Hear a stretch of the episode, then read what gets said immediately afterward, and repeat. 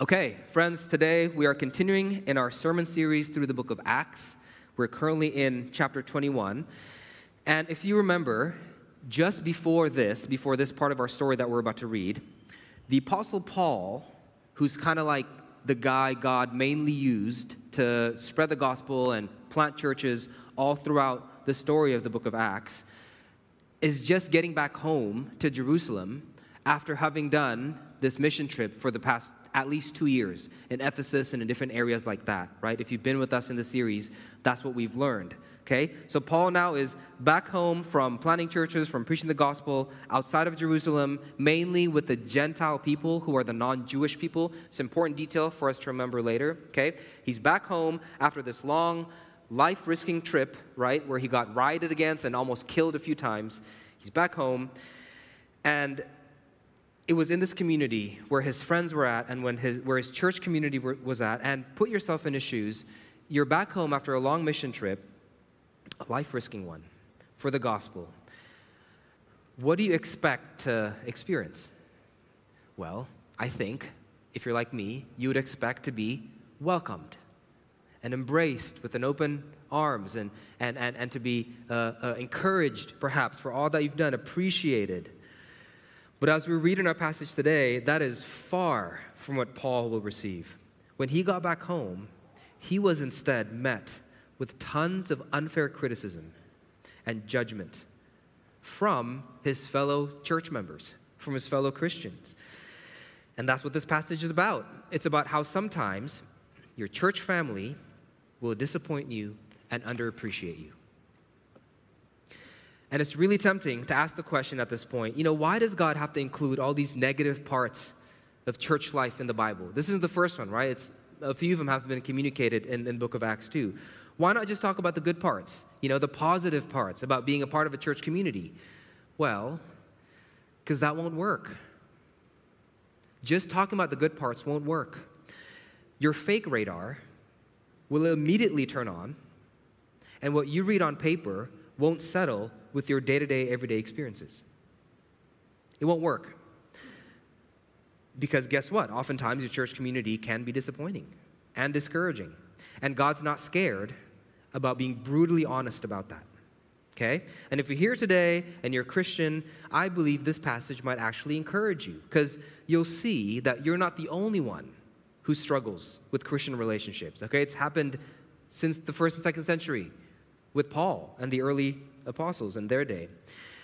And if you're here today and you're not a Christian, you're, you're here maybe because a friend invited you and you kind of just want to get to know what Christianity is all about, you want to explore the Bible more. I believe this passage can be helpful for you as well. As you see the essence and the point of what Christianity is all about, and as you see the flaws of Christians who are sinners in desperate need of a Savior, just like you. All right? Let's get into it. This is the Word of God, taken from Acts chapter 21, verse 17 to 26. When we had come to Jerusalem, the brothers received us gladly. On the following day, Paul went in with us to James, and all the elders were present. After greeting them, he related one by one the things that God had done among the Gentiles through his ministry. And when they heard it, they glorified God, and they said to him, You see, brother, how many thousands there are among the Jews of those who have believed. They're all zealous for the law, and they've been told about you that you teach all the Jews who are among the Gentiles to forsake Moses, telling them not to circumcise their children or walk according to our customs. What then is to be done? They will certainly hear that you have come. Do therefore what we tell you. We have four men who are under a vow. Take these men and purify yourself along with them, and pay their expenses so that they may shave their heads. Thus, all will know that there is nothing in what they have been told about you, but that you yourself also live in observance of the law. But as for the Gentiles who have believed, we have sent a letter without, with our judgment that they should abstain from what has been sacrificed to idols and from blood, and from what has been strangled, and from sexual immorality. Then Paul took the men and the next day he purified himself along with them and went into the temple, giving notice when the days of purification will be fulfilled and the offering presented for each one of them. Thus says the Lord. Okay, so what we see here is that Paul came home to a very irritable and volatile Christian community who had a lot of unfair criticisms toward him. Now, why does God let things like this happen? Why does He allow Christian communities to at times be irritable and volatile and sensitive like this? Okay, well, there's at least three reasons we see in the passage. God allows that to happen. One, to reveal our presumptions. Two, to build up our leaders. And three, to refine our character to reveal our presumptions, to build up our leaders, and to refine our character, right? Let's start with the first point. God allows Christian relationships to be volatile oftentimes, or any relationship to be volatile, to reveal our presumptions. Where do we see that? All right. So when Paul first arrived home, we read in verse 1 earlier that everything started off well. Okay, the community welcomed him. James and the leaders of the early church were celebrating all that God did through Paul, it says. But unfortunately, in the middle of this encouraging meeting, James had to bring up an issue to Paul's attention about some complaints that the Jewish Christians in their community had about Paul. Okay, look at the middle, middle of verse 20. And they said to him, You see, brothers, how many thousands there are among the Jews of those who have believed. So these are Jewish believers. They're all zealous for the law and they have been told about you that you teach all the Jews who are among the Gentiles out there to forsake Moses, telling them not to circumcise their children or walk according to our customs. Okay, let me explain the drama here, all right? So, Paul was going around in this two year mission trip, at least, where? To Gentile places, right? To places that not, don't have many Jewish people in it, uh, Ephesus and different things, places like that. And apparently, as he was preaching to a, a majority Gentile crowd or crowds, amongst the Gentile crowds, verse 21 says, so every now and then, you know, in the Gentile crowd, there will be a few Jewish Christians there. And they, these Jewish Christians among the Gentile crowd, heard Paul preaching to the crowd and felt like Paul was attacking them. Paul was attacking the Jewish Christians. Why? What happened? Well, I have to first briefly remind us about the ongoing tension that existed between the Jewish Christians and the Gentile Christians, the non Jewish Christians, back in the day, or else none of this will make sense. Okay, so stick with me. If you remember, we studied a few months ago in Acts chapter 15, right, six chapters before this, that there's an argument that happened between Jewish Christians and Gentile Christians. Do you guys remember what the issue was about? Circumcision, right? So the Jewish Christians or some of them, were telling the Gentile Christians that they needed to get circumcised like the Jewish Christians if they want to get saved. So receiving Christ wasn't enough. It was receiving Christ plus circumcision. That's how you get like really, really forgiven and really saved. And Paul in Acts chapter 16, six chapters ago, got all the church leaders together to, to kind of talk about this issue, and everyone decided uh, that does not sound right. based on the Old Testament and based on what Jesus said in the New Testament and based on what happened on the cross, forgiveness of sins is received only through Christ alone, not Christ plus something else, right? Everyone agreed on that. It was consensus. So that's what happened a few years ago. And Paul, okay, back to our time today, Paul was preaching to a primarily Gentile crowd in this two year mission trip. What would he emphasize? Of course, he would emphasize that, hey, look, don't worry, you don't have to get circumcised to be saved. We talked about this six chapters ago, and we all agreed you're saved through Christ alone. Don't worry about getting circumcised. But see, the Jewish Christians that were among the Gentile majority crowd heard Paul differently. You see what I'm trying to say? They went back to Jerusalem, to the headquarters, right, and said this Guys, you will never believe what Paul said. Paul has been telling Jewish Christians everywhere to forsake Moses. That's what verse 21 literally says to forsake Moses. Meaning, they're saying, or they heard, that Paul's been telling Jewish Christians everywhere around the world to disobey everything Moses said, which is like the first five books of the Old Testament, including the Ten Commandments. Everything. And it's like, wait, what? How did you get, you know, how did Paul get from telling Gentile Christians that they, don't need to be circumcised to be saved? How did that get to he's telling Jewish Christians to disobey the first five books of the Old Testament. That's, that's, that's a big leap to make, you know, from what he actually said to what they heard him say. Let's give this leap a name. Let's call it a loaded leap. Why do I say it's loaded? Because the reason these Jewish Christians were able to make that leap from what Paul actually said to what they heard him say is due to a loaded presumption they already had about who Paul is. At some point in the past, something happened between them and Paul to where Paul was already boxed in by these Jewish Christians as a hater of circumcised people.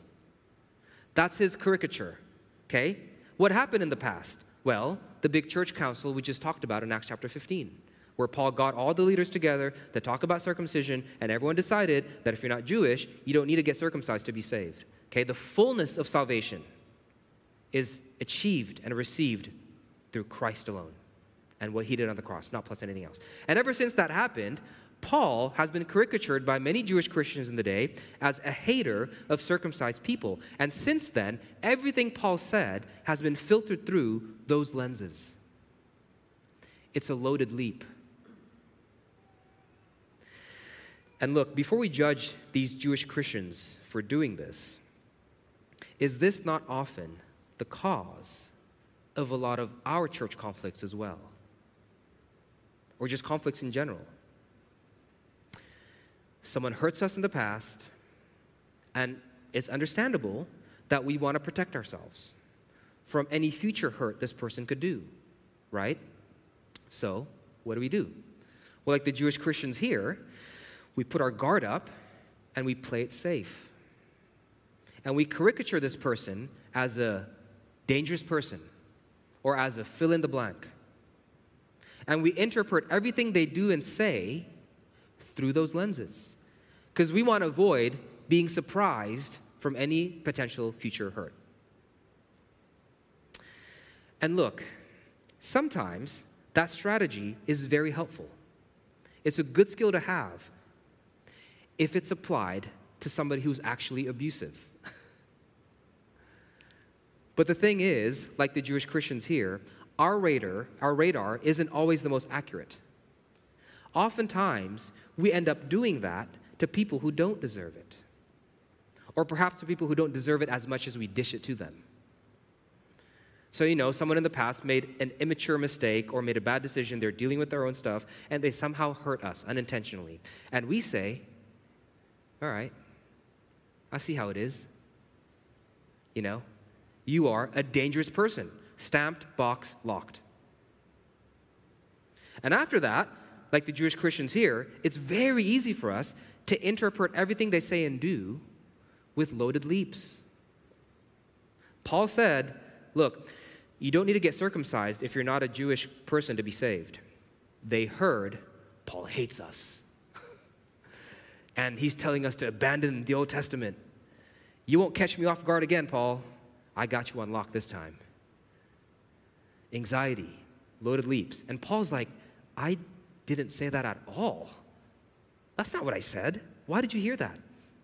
And people do this to us too, don't they? They interpret what we say with loaded leaps. Have you ever experienced being caricatured as a particular kind of person by maybe a group of people or maybe by your family members? And it's like everything you do or say is always interpreted through those lenses. Like there's no way out. I have. And I've done it to others too. I'm convinced that a lot of our relationship issues, even in the church, isn't actually caused by what someone said or did. I think more of it is actually caused by our unawareness of our own loaded leaps, in which we interpret what other people say or do through all the time.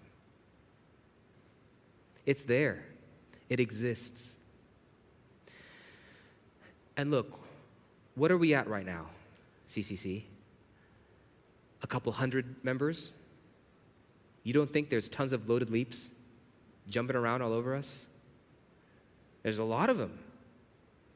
Quite a few, probably. And here might be a healthy exercise for us all to do to ask ourselves, who might I have loaded leaps toward?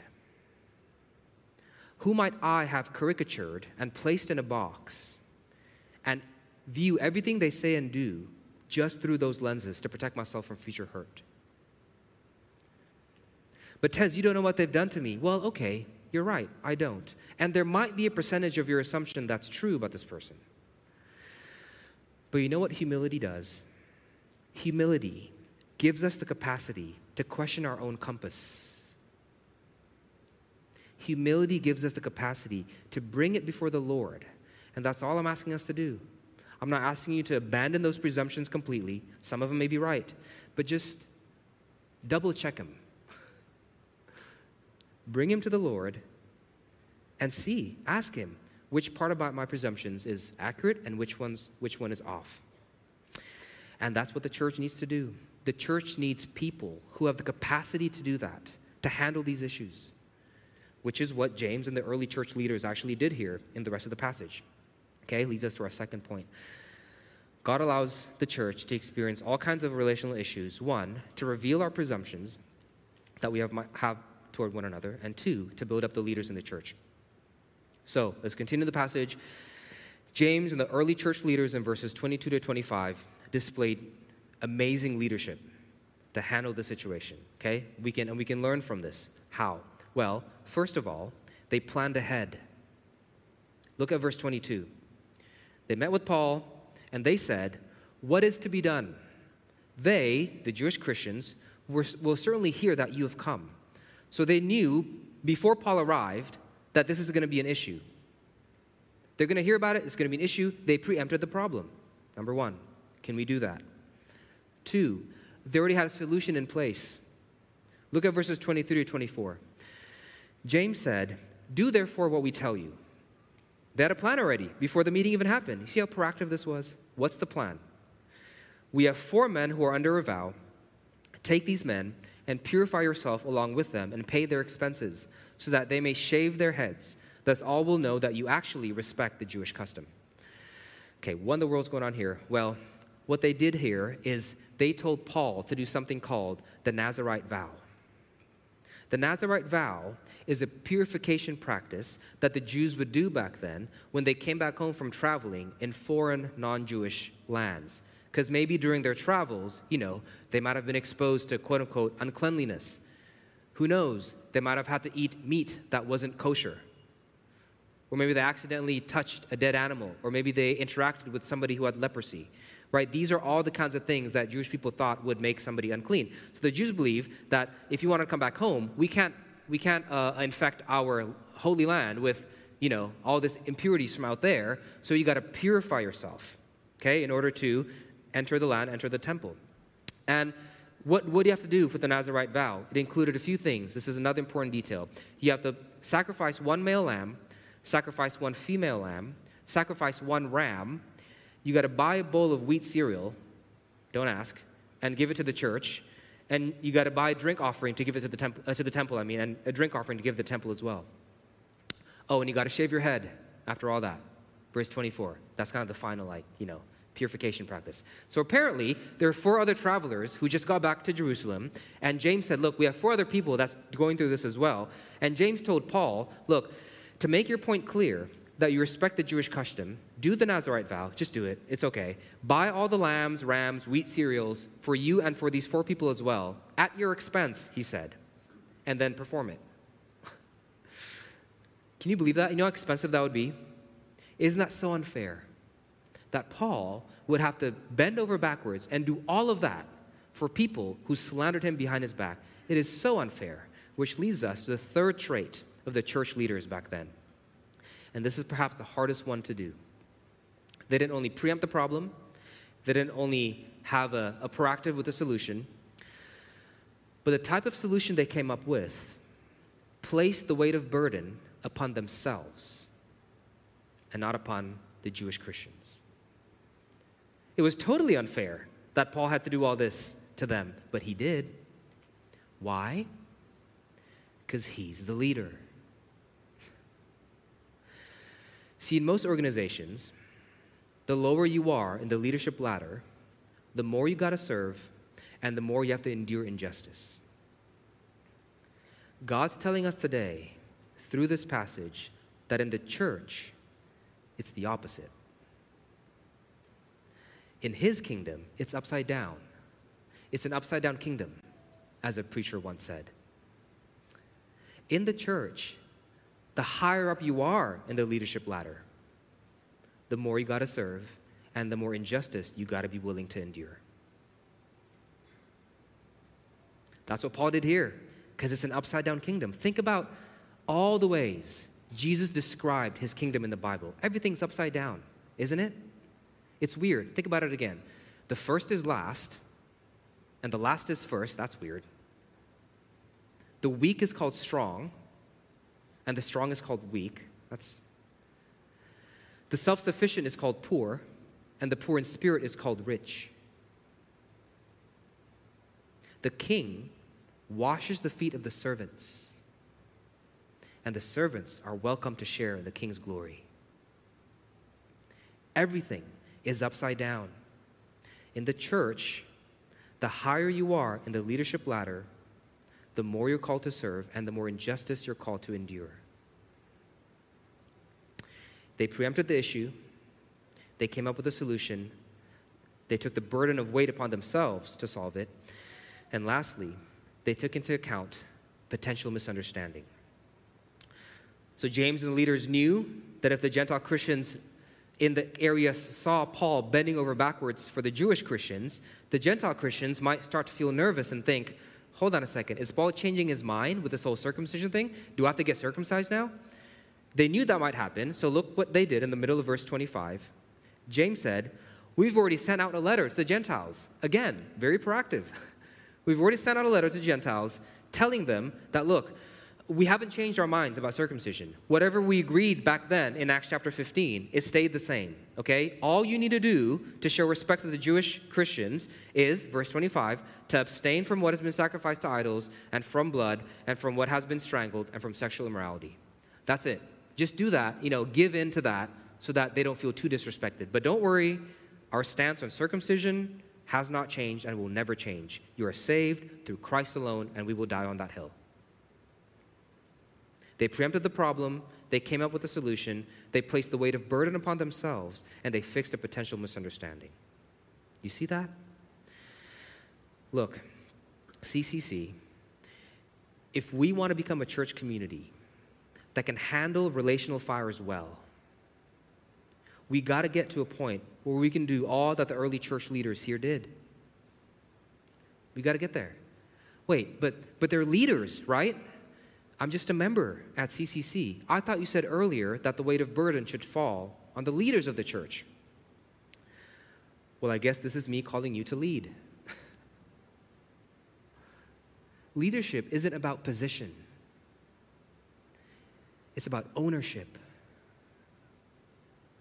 Is this your church? Do you care about her? If you do, then one of the best ways to protect it is to tell God about that one person you're constantly frustrated with, or those 10 people you're constantly frustrated with, and ask Him to reveal to you which parts of your instincts are accurate and which parts of your instincts are actually self defensive loaded leaps. And then do what the leaders did here. Preempt future issues that might come up with this person, prepare a solution, a solution that puts the burden of weight on you, not on them, and handle potential misunderstandings that might arise. Friends, we're at, we're at a point where the elders and deacons and staff can't put out every relational fire out there. You got to do it yourself. Why? One, it's impossible to do with a church this side. And two, it'll grow you like crazy trying to handle relational issues will grow you like crazy, which moves us to our third point. God allows his church to sometimes experience volatile relationships, one, to reveal our presumptions, two, to build up our leaders, and lastly, to refine our character. So, as this part of the story comes to a close, the passage moves away from James and back on Paul. So let's do that. Let's place ourselves in Paul's shoes now, okay? So, you're tired, you're exhausted, you just got back home from a two year long mission trip where you risked your life for the gospel mission and for the church, only to come back to this church who's asking you to bend over backwards and appease the ego of a bunch of people who took your words out of context uncharitably and gossiped behind your back. What would you do in that situation? I'll tell you what I'll do. Actually, I won't because I might get fired. It's hard to do that. What did Paul do? Look at verse 26. Then Paul took the four men, and the next day he purified himself along with them and went into the temple, giving notice when the days of purification would be fulfilled and the offering presented to each one of them. Aside from Jesus climbing on a cross, this might be the most insane displays of humility I've seen in the Bible. Really put yourself in Paul's shoes. When he got home, he had to use his own money to buy materials of the Nazarite vow, not only for himself, but for other people. That's five male lambs, five female lambs, five rams, five packages of wheat cereal, five drink offerings. And he was a tent maker, he didn't have much money. And then after all that, he had to go and shave his head completely bald. And I'm guessing this wasn't a fresh clean like we get today in barbershops. So he gets a choppy haircut. and the middle of verse 26, it says, he had to walk into temple and give notice to these legalistic, prideful Jewish Christians when the days of purification would be fulfilled and present the offering to each one of them. So after all of this, Paul had to report to them. I don't know, that's why got me. That's what got me. You have to report to them? Like tell them, okay, here's my offering, you know, and here's where I'll do the Nazarite vow, and I'll report back to you guys when it's all done. So I'm studying this passage, and at this point, I'm like pulling my hair out, going, Paul, that's enough. There's a, I, I understand humility, but there's a limit to these things, right? It's enough. Like, stand up for yourself, show some strength. But it's exactly at this point as well where I and the other readers of this passage were called to remember what strength looks like in an upside down kingdom. Paul would have responded, Oh, you think this is me being weak? You think this is me being not powerful? Tez, that means your definition of strength is still very much defined by the world. Because my definition of strength hung on a cross for me. Do you realize how many presumptuous loaded leaps Jesus had to endure for you and me? From the day he was born till the day he died on that cross. On that cross, where we saw the mightiest being in the universe get swallowed up whole by injustice done by the hands of people who are much, much weaker than him. Do you know how much strength it takes to say, I can call up a legion of angels like that, but I'm not gonna? I'm not gonna. He didn't say a word. Like a lamb silent, he placed the weight of burden, the punishment that you and I deserve, upon himself. That's strength. And here's my question for us, CCC Are we strong? Are we strong by the definition of an upside down kingdom? Look, the Bible says that the Father will discipline the children that He loves. So there will be plenty of times where He will place us in these kinds of situations because He loves us because He wants to reveal our presumptions. He wants us to see it. He wants to grow as leaders, and He wants to refine our character through His furnace that will chisel away all that ego that none of us are convinced we have. A coach once said to me in the gym, You want to get stronger? Pick up something heavy.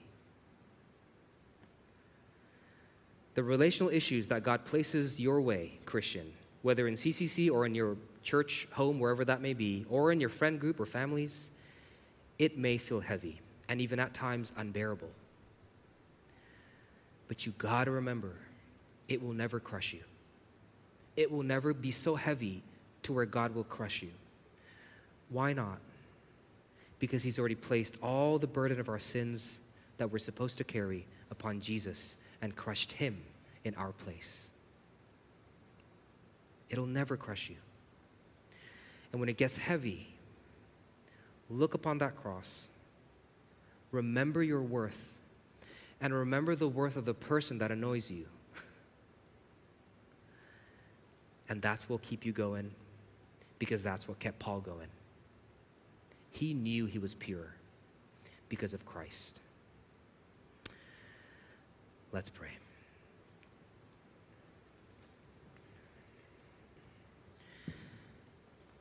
Father, your word says, Blessed are the poor in spirit, for theirs is the kingdom of heaven. Blessed are those who mourn, for they shall be comforted. Blessed are the meek, for they shall inherit the earth. Blessed are those who hunger and thirst for righteousness, for they shall be satisfied. Blessed are the merciful, for they shall receive mercy. Blessed are the pure in heart, for they shall see God. Blessed are the peacemakers for they shall be called sons of God. And blessed are those who are persecuted for righteousness' sake, for theirs is the kingdom of heaven. Help your children represent and live in this upside down kingdom in the way that you've intended us to. Help us know that up is down and down is up. And let that, Father, give us the strength as we behold upon that embodied upon the cross to lay down our egos and our pride, have the humility to question our compass and bring up to you our presumptions and solve relational issues in the way that the early church did, that Paul did, and that we are called to do as well. Help us today, Father. Let your church continue to be one. Let us continue to be united through the furnace that you may bring us through. But through the power of the gospel, we know that it will only be for our good and refinement. In Jesus' name we pray. Amen.